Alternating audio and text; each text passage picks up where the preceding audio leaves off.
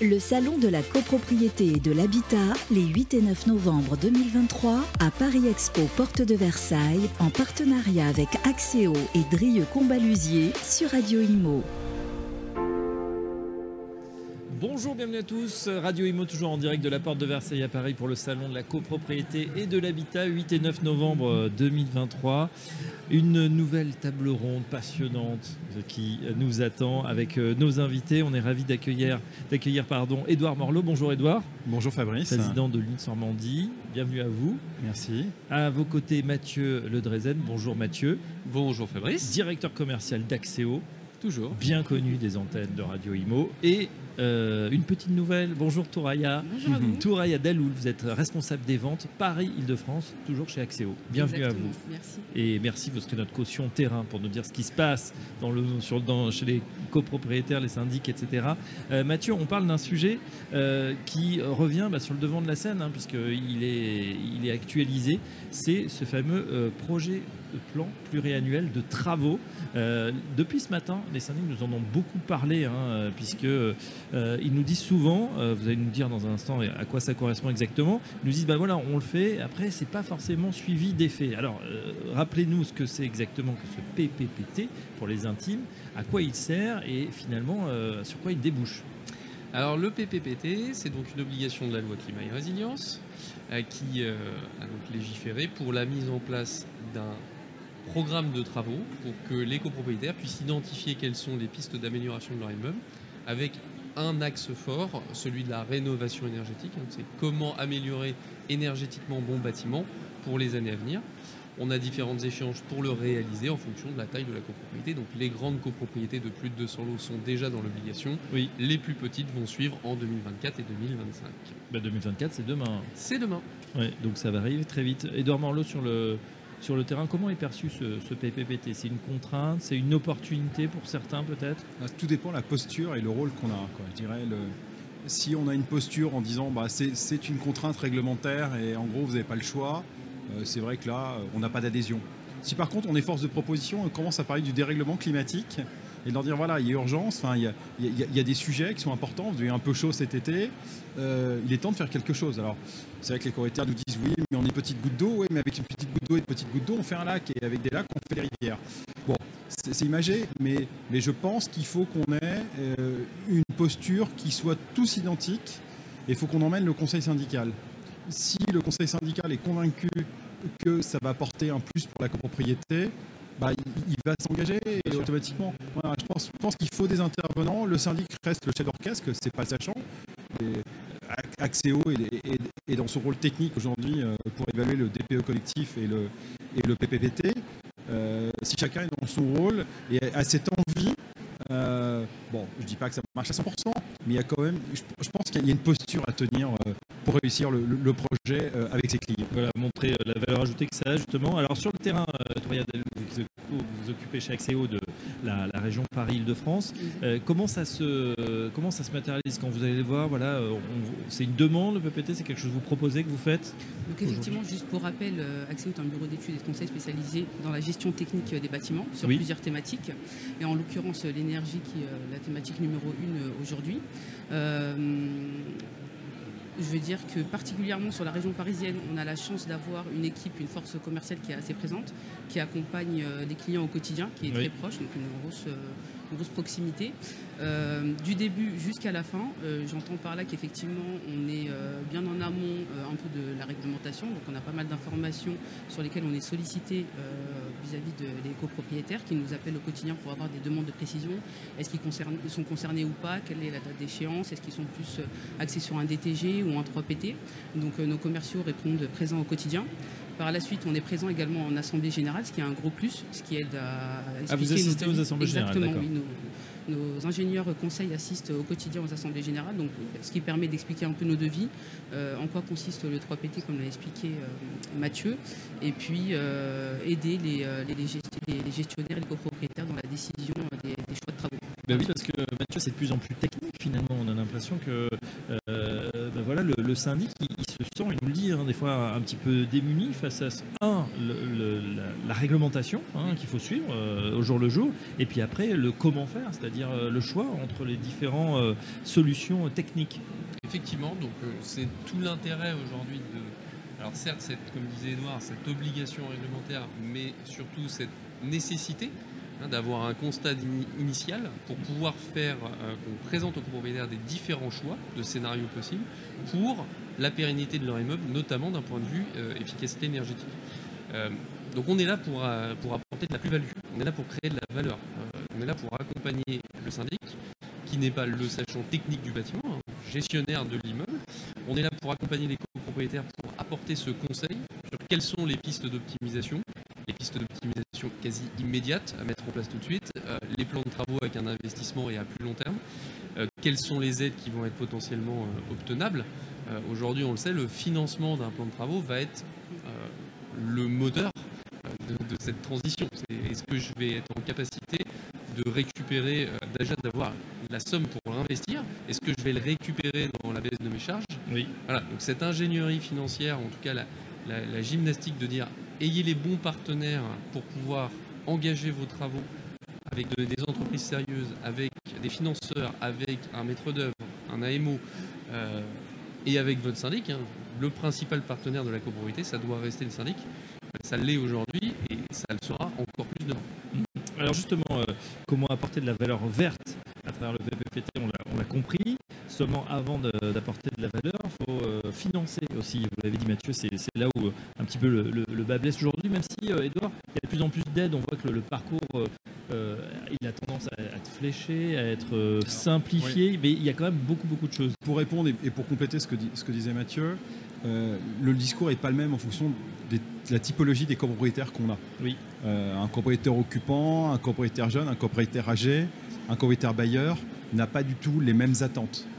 Le copropriétaire occupant va être plutôt dans une notion de confort, peut-être dans une notion d'économie. Le propriétaire bailleur, lui, l'interdiction de louer. Si jamais une étiquette qui est très défavorable ne pourra plus louer son logement, d'autant plus s'il y a plus de 450 kW au mètre carré, donc c'est ce qu'on appelle un G+, où là, il ne peut plus rien faire. Donc c'est un vrai sujet déjà de, d'écouter les copropriétaires et quelles sont leurs attentes. C'est ce que je dis. Hein. Une assemblée générale doit, doit décider de ce qui est préparé en amont. L'assemblée générale, si on commence euh, à décider en assemblée générale de présenter le VT, mais on va se planter. Par contre, deux ou trois réunions qui sont, euh, je dirais, en amont de l'assemblée générale vont permettre d'écouter les copropriétaires et quelles sont leurs attentes. Je dirais que l'assemblée générale doit être une finalité, c'est-à-dire qu'il faut, on doit pas y passer des heures.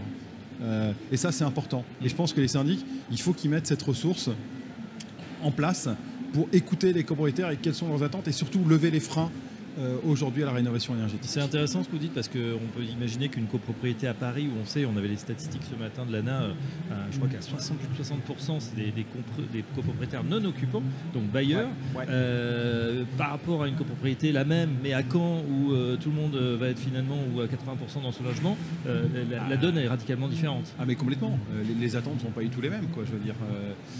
et puis le deuxième sujet dans le financement, c'est le reste à charge. Un copropriétaire, il faut qu'il puisse financer. Donc l'important, c'est l'ingénierie technique, ce que disait Mathieu euh, sur toute la partie étude du bâtiment, mais il y a toute l'ingénierie financière.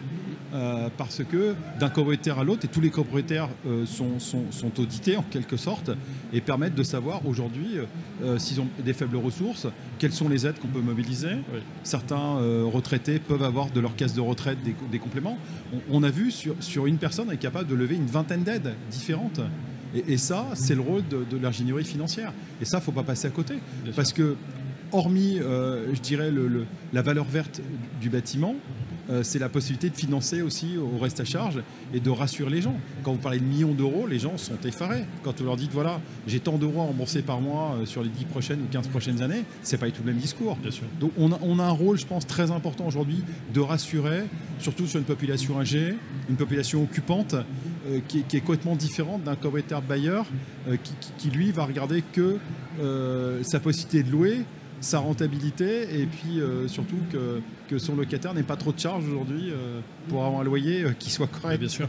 Touraya Daloul, vous qui êtes euh, sur le terrain, j'allais dire au, contact justement, euh, euh, est-ce que ce sont des inquiétudes qui reviennent là justement le reste à charge Qu'est-ce que je vais payer finalement Euh, On sait que déjà bah, le pouvoir d'achat il est contraint en ce moment, tout augmente. En plus on se dit bah tiens il faut en plus payer ça alors que moi finalement je suis pas si mal. Voilà je fais des économies à mon à mon, é- à mon niveau sur, sur mon chauffage. Voilà j'ai déjà fait les efforts. Là on me demande encore qu'est-ce qu'ils vous disent? Effectivement, euh, c'est des, euh, des inquiétudes qui reviennent un peu au quotidien, sur lesquelles on est sollicité et questionné par euh, les clients et les copropriétaires. Après, nous, dans nos devis, on prévoit justement un encart avec une étude de l'ingénierie financière qui permet de mettre en avant les aides sur lesquelles les, les copropriétaires vont pouvoir, enfin les aides qui- dans lesquelles- pour lesquelles ils vont de- sur lesquelles ils vont pouvoir bénéficier, dans lesquelles Oui. ils vont pouvoir bénéficier.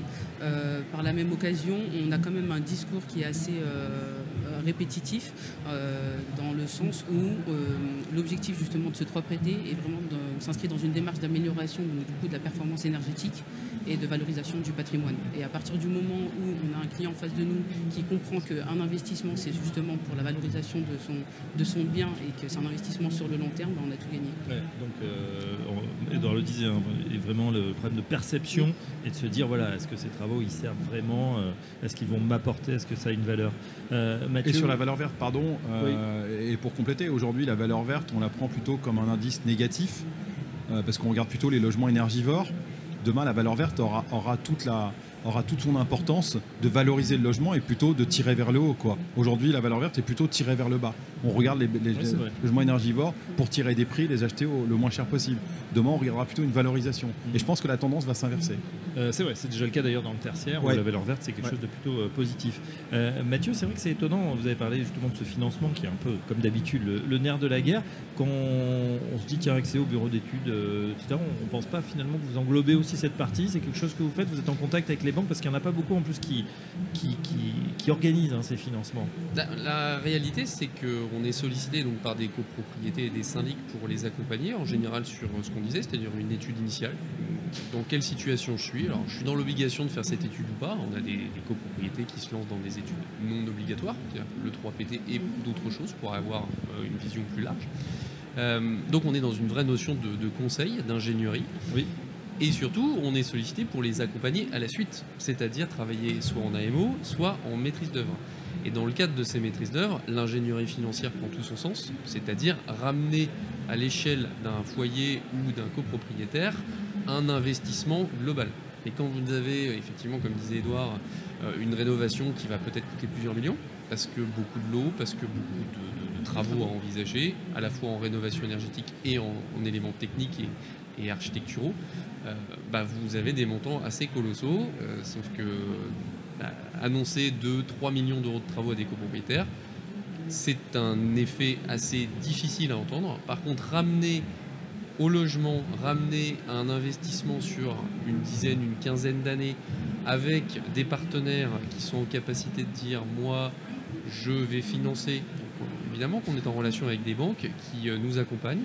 On ne sait pas tout faire, il faut savoir le dire. Euh, Aujourd'hui, je Oui, crois parce qu'il faut est... avancer aussi l'argent pour les, pour les travaux. Bien sûr. Alors il y a à la fois avancer l'argent, mais euh, il y a surtout, euh, il y a surtout se dire comment je vais les payer au global. quoi.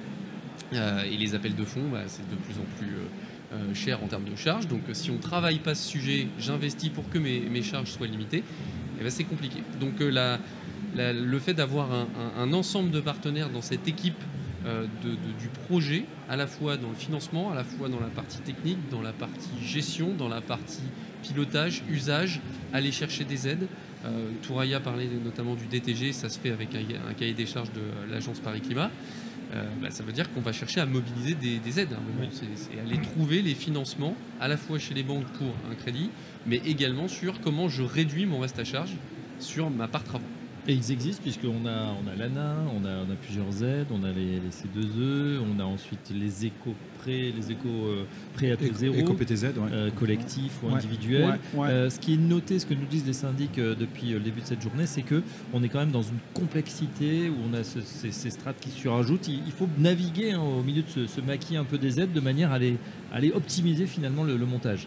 D'où ce que disait Mathieu, enfin, l'intérêt c'est d'avoir une vraie ingénierie financière et qui puisse voir chaque copropriétaire, parce que quand on parle d'un ensemble de travaux et qu'on dise vous aurez des aides, vous aurez ci, vous aurez ça, ce qui est important, c'est la personne qui va engager la rénovation énergétique de sa copropriété, ce, qui va, ce que ça va lui coûter personnellement. Bien sûr. Et c'est là, là qu'on avancera. Parce qu'on s'aperçoit que sur des foyers modestes ou très modestes, on, on arrive à couvrir quasiment 80% d'aides. Ils n'ont plus que 20% de reste à charge qui peuvent étaler sur 10, 15, voire 20 ans, parce qu'on est en, train de travailler sur le... Bah, ça fait quelques dizaines d'euros et ça vaut peut-être pas le coup de s'en priver dans ce cas-là. Et on rassure, et dans ce cas-là, on peut embarquer la rénovation sur des foyers modestes et très modestes qui ont peur d'aller euh, dans, dans, cet engagement. Juste sur, euh, je reviens sur le, PPPT, là, ce plan euh, projet pluriannuel. Euh, on a, certains nous disent aussi des fois il reste lettre morte, c'est-à-dire voilà, on a, tous les éléments, on sait ce qu'il faut faire, et puis il n'y a, pas vraiment la volonté, il y a peut-être peut-être un souci sur, les moyens. Qu'est-ce que vous en pensez? Je, pense que c'est encore un peu trop tôt pour, aujourd'hui tirer des conclusions. On fait plutôt les grosses copropriétés, parce que maintenant c'est plutôt les 200 lots qui ont été concernés. Euh, les, plus petites copropriétés vont arriver, euh, les 100 lots et les, moins de 50 lots vont, suivre dans, les deux ans qui viennent. Euh, non, je pense pas. Je pense, qu'il y a une prise de conscience. Après, d'un immeuble à l'autre, il y a des propriétaires qui, qui, qui, vont engager la rénovation énergétique de leur copropriété parce qu'ils se disent clairement est-ce qu'on aura encore des aides dans deux ans alors que nous, on est éligible qu'en 2025. Donc, est-ce qu'il ne faut pas anticiper et bon élève? Je, re, je, reprends complètement l'audit énergétique de 2012. On a pu subventionner les, les, audits avec des aides de l'ADEME euh, et de la région qui ont permis de, de financer euh, plus, de 40% de, l'audit. Donc, euh, et une fois que c'est passé, que le texte est passé, que c'est réglementaire, il n'y a plus rien. Donc, les coterres aujourd'hui sont plutôt dans l'image de réfléchir et de regarder. Et puis bon, je pense que le dérèglement climatique, le coût de l'énergie, le coût de l'inflation, enfin, il y a beaucoup de sujets euh, qui font. Et puis le, confort d'été. Enfin, non, je pense qu'il y a une vraie prise de conscience. Et à nous, les professionnels de l'immobilier, les professionnels aujourd'hui euh, de bureaux d'études, d'accentuer et de travailler ensemble. Une fois de plus, il faut être tous ensemble. Et que ce soit les aides publiques, que ce soit les syndics, que ce soit les AMO, l'ingénierie financière, on doit tous être dans le même bateau et qu'il n'y ait pas de divergence. Parce que s'il y a une divergence, il ne se passe rien. Bah, bien sûr. Euh, une dernière question pour toi, c'est vous avez l'impression qu'il y a un changement de, perception euh, C'est vrai que Edouard le disait à l'instant, euh, bah, tout le monde s'est rendu compte qu'il faisait de plus en plus chaud en été, qu'on avait besoin quand même d'isoler son logement ou de mieux l'aménager. En plus, on n'a jamais autant habité nos logements avec le télétravail, etc. Ça compte aussi. Est-ce qu'il y a, ce que vous voyez sur le terrain, il y a un changement de perception aujourd'hui? Après, c'est vrai que le confort occupe une place de plus en plus importante dans les foyers. Euh, chaque, euh, chaque personne a besoin d'être. Euh, enfin, bien chez lui. exactement bien chez lui. Donc je pense que effectivement tout ce qui est réhabilitation, euh, travaux de rénovation énergétique euh, en l'occurrence participe à ce bien-être. Mm -hmm. Voilà, c'est un point à prendre en considération. Mathieu? Oui, je pense qu'il euh, y a il y a eu cette prise de conscience. On a quand même pris une très grosse claque euh, il, y a quelques, il, y a, il y a un peu plus d'un an sur euh, les prix du gaz, sur le contexte, euh, sur les charges, sur le prix de l'électricité. Je pense que ça fait, malgré tout, ça commence à faire peur. C'est-à-dire que on prend peur une première année, l'année suivante, on se dit bon, ça a l'air de revenir à la normale. On est quand même en train de se dire, je pense maintenant à chaque fois qu'on rentre dans la période de chauffe, quels vont être les prix du combustible. Euh, est-ce que je vais avoir de l'électricité chaque hiver pour tous les foyers?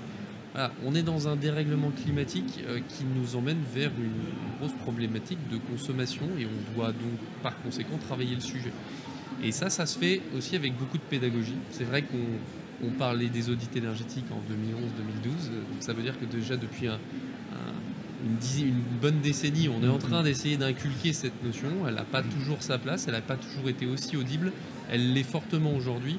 Donc continuons à faire preuve de pédagogie en conseil syndical, en assemblée générale, auprès des copropriétaires, des syndics. Et tous ensemble, je pense qu'on a une vraie capacité à, changer les choses. Ah, il a fallu finalement l'électrochoc de la crise énergétique pour se dire bah, finalement c'est vrai que cette énergie c'est important de ne pas la gaspiller et puis d'avoir un, logement effectivement le plus, euh, le plus économique possible. Ça se fait des fois euh, eh bien, avec ces, rénovations.